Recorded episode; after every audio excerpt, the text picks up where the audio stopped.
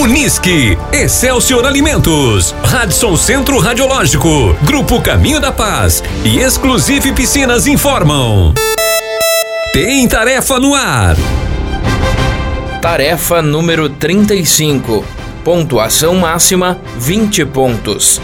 Bandeira verde. Horário de divulgação sete e meia da manhã de domingo, dia 29 de maio de 2022. Horário limite de entrega meio-dia de domingo, dia 29 de maio de 2022. Divulgação da próxima tarefa, 8 e meia da manhã de domingo, dia 29 de maio de 2022. Semana da Pátria de 1978. Em Veracruz, algumas atividades esportivas marcaram a Semana da Pátria de 1978. Dentre elas, uma corrida de 3 mil metros a pé e uma corrida de bicicleta de 15 quilômetros.